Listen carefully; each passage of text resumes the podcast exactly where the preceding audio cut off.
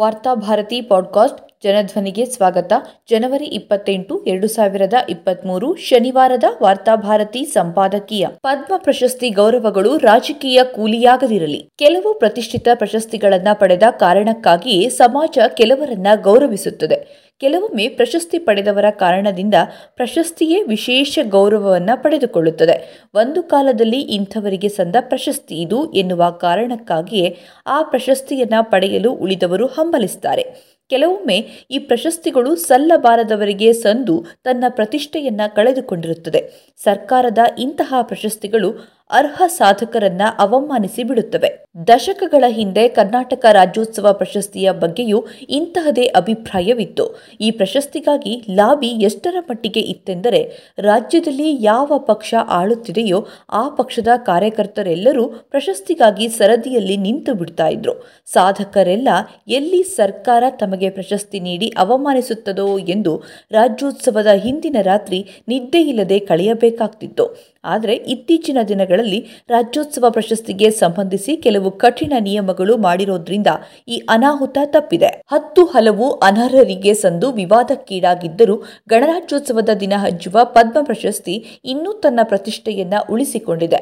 ಪ್ರಶಸ್ತಿ ಹಂಚಿಕೆಯ ಸಂದರ್ಭದಲ್ಲಿ ರಾಜಕೀಯ ತನ್ನ ಪ್ರಭಾವವನ್ನು ಬೀರುತ್ತದೆಯಾದರೂ ದೇಶದ ಮೂಲೆ ಮೂಲೆಯಲ್ಲಿರುವ ರಾಜಕೀಯೇತರ ಅರ್ಹ ಸಾಧಕರನ್ನು ಗುರುತಿಸುವ ಮೂಲಕ ಈ ಪ್ರಶಸ್ತಿ ತನ್ನ ಗುಣಮಟ್ಟವನ್ನು ಒಂದಿಷ್ಟು ಉಳಿಸಿಕೊಂಡಿದೆ.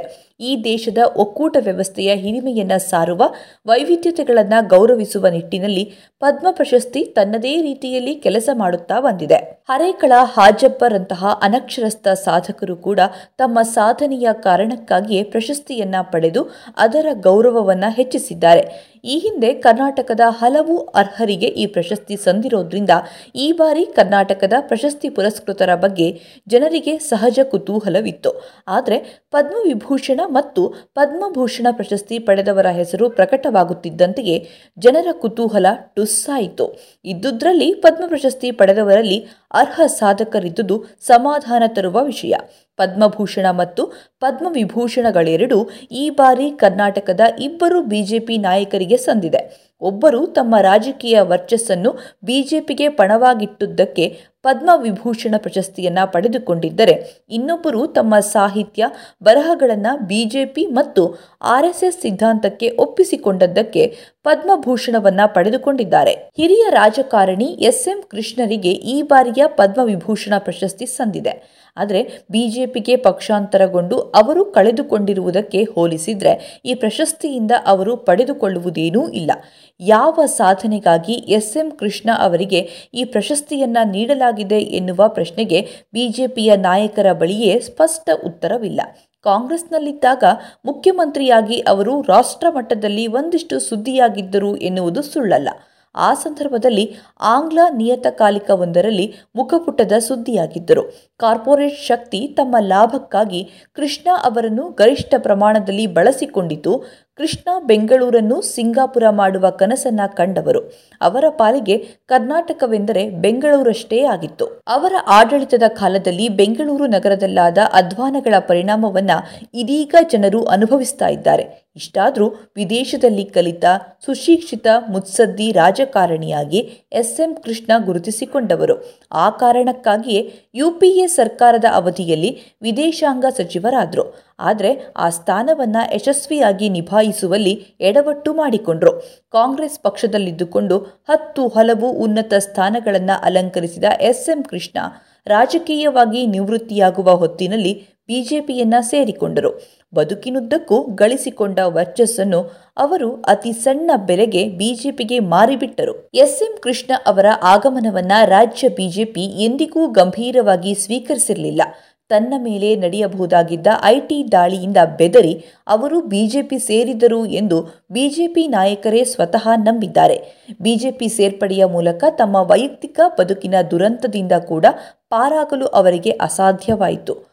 ಅವರ ಅಳಿಯ ಸಿದ್ಧಾರ್ಥ ಅವರ ಆತ್ಮಹತ್ಯೆಗೂ, ಎಸ್ಎಂ ಕೃಷ್ಣ ಅವರ ರಾಜಕೀಯ ಆತ್ಮಹತ್ಯೆಗೂ ದೊಡ್ಡ ವ್ಯತ್ಯಾಸವೇನೂ ಇಲ್ಲ. ರಾಜಕೀಯ ಬದುಕಿನ ಕಟ್ಟ ಕಳೆಯ ದಿನಗಳಲ್ಲಿ ಸಮಯ ಸಾಧಕ ರಾಜಕಾರಣಿ ಎಂಬ ಬಿರುದು ಅವರನ್ನು ಅಂಟಿಕೊಂಡಿತು ಪದ್ಮವಿಭೂಷಣ ಗೌರವದಿಂದ ಆ ಬಿರುದನ್ನು ಅಳಿಸಿ ಹಾಕಲು ಸಾಧ್ಯವಿಲ್ಲ. ಬದಲಿಗೆ ಬಿಜೆಪಿ ಸೇರ್ಪಡೆಗೆ ಸಿಕ್ಕಿದ ಕೂಲಿಯಾಗಿ ಅವರು ಪದ್ಮವಿಭೂಷಣವನ್ನ ಪಡೆದುಕೊಂಡಿದ್ದಾರೆ ಎಂದು ಜನರು ಭಾವಿಸುವಂತಾಗಿದೆ. ಇನ್ನು ಆರ್ಎಸ್ಎಸ್ನ ಹಿರಿಯ ಚಿಂತಕ, ಕಾದಂಬರಿಕಾರ ಎಸ್ಎಲ್ ಭೈರಪ್ಪರಂತೂ ತನಗೆ ಪದ್ಮಭೂಷಣ ಸಿಗುವುದರ ಹಿಂದಿನ ಕಾರಣವನ್ನ ಸ್ವತಃ ಬಹಿರಂಗಪಡಿಸಿದ್ದಾರೆ. ಪ್ರಧಾನಿ ನರೇಂದ್ರ ಮೋದಿಯವರೇ ನನಗೆ ಪದ್ಮಭೂಷಣ ಸಿಗುವುದಕ್ಕೆ ಕಾರಣ ಎನ್ನುವ ಮೂಲಕ ಅವರ ಅಪಾರ ಸಾಹಿತ್ಯಾಭಿಮಾನಿಗಳಲ್ಲಿ ಮುಜುಗರವನ್ನ ಸೃಷ್ಟಿಸಿದ್ದಾರೆ. ಕೇಂದ್ರ ಸರ್ಕಾರದ ಬಲದಿಂದ ರಾಷ್ಟ್ರೀಯ ಪ್ರೊಫೆಸರ್ ಆಗಿ ಲಕ್ಷಾಂತರ ರೂಪಾಯಿಯನ್ನ ಜೇಬಿಗಿಳಿಸುತ್ತಾ ಬಂದಿದ್ದ ಎಸ್ ಎಲ್ ಭೈರಪ್ಪ ತಮ್ಮ ಸಾಹಿತ್ಯ, ಬರಹ ಮತ್ತು ಪತ್ರಿಕಾಗೋಷ್ಠಿಗಳ ಮೂಲಕ ಆರ್ಎಸ್ಎಸ್ ಬ್ರಾಹ್ಮಣ್ಯವಾದ ಮತ್ತು ಬಿಜೆಪಿಗೆ ನೀಡಿದ ಕೊಡುಗೆಗೆ ಹೋಲಿಸಿದ್ರೆ ಪದ್ಮಭೂಷಣ ಏನೇನೂ ಅಲ್ಲ. ಆದುದರಿಂದ ತನಗೆ ಪ್ರಶಸ್ತಿ ಸಿಗಲು ಪ್ರಧಾನಿ ಮೋದಿ ಕಾರಣ ಎಂಬ ಅವರ ಮಾತು ಸರಿಯಾಗಿಯೇ ಇದೆ. ಜೊತೆಗೆ ತನ್ನ ಬರಹ, ಸಾಹಿತ್ಯಗಳ ಕುರಿತಂತೆ ಭೈರಪ್ಪ ಅವರಿಗೆ ಎಷ್ಟರ ಮಟ್ಟಿಗೆ ಕೀಳರಿಮೆ ಇದೆ ಎನ್ನುವುದನ್ನು ಇದು ಎತ್ತಿ ತೋರಿಸಿದೆ.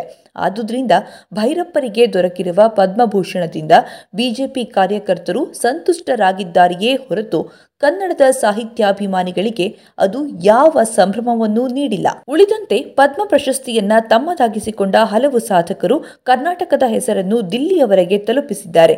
ಮುನಿ ವೆಂಕಟಪ್ಪ ಖಾದರ್ ವಲ್ಲಿ, ರಶೀದ್ ಅಹಮದ್ ಖಾದ್ರಿ, ರಾಣಿ ಮಾಚಯ್ಯ ಎಸ್. ಸುಬ್ಬರಾಮನ್ ಇವರೆಲ್ಲರೂ ಪ್ರಶಸ್ತಿಯನ್ನ ತನ್ನದಾಗಿಸಿಕೊಂಡಿರುವುದು ಪ್ರಧಾನಿ ಮೋದಿಯ ಕಾರಣದಿಂದಲ್ಲ, ತಮ್ಮ ಸಾಧನೆಗಳ ಕಾರಣದಿಂದ. ಆದುದರಿಂದಲೇ ಅವರು ಕರ್ನಾಟಕದ ಹಿರಿಮೆಯನ್ನ, ಪ್ರಶಸ್ತಿಯ ಹಿರಿಮೆಯನ್ನ ಏಕಕಾಲದಲ್ಲಿ ಹೆಚ್ಚಿಸಿದ್ದಾರೆ.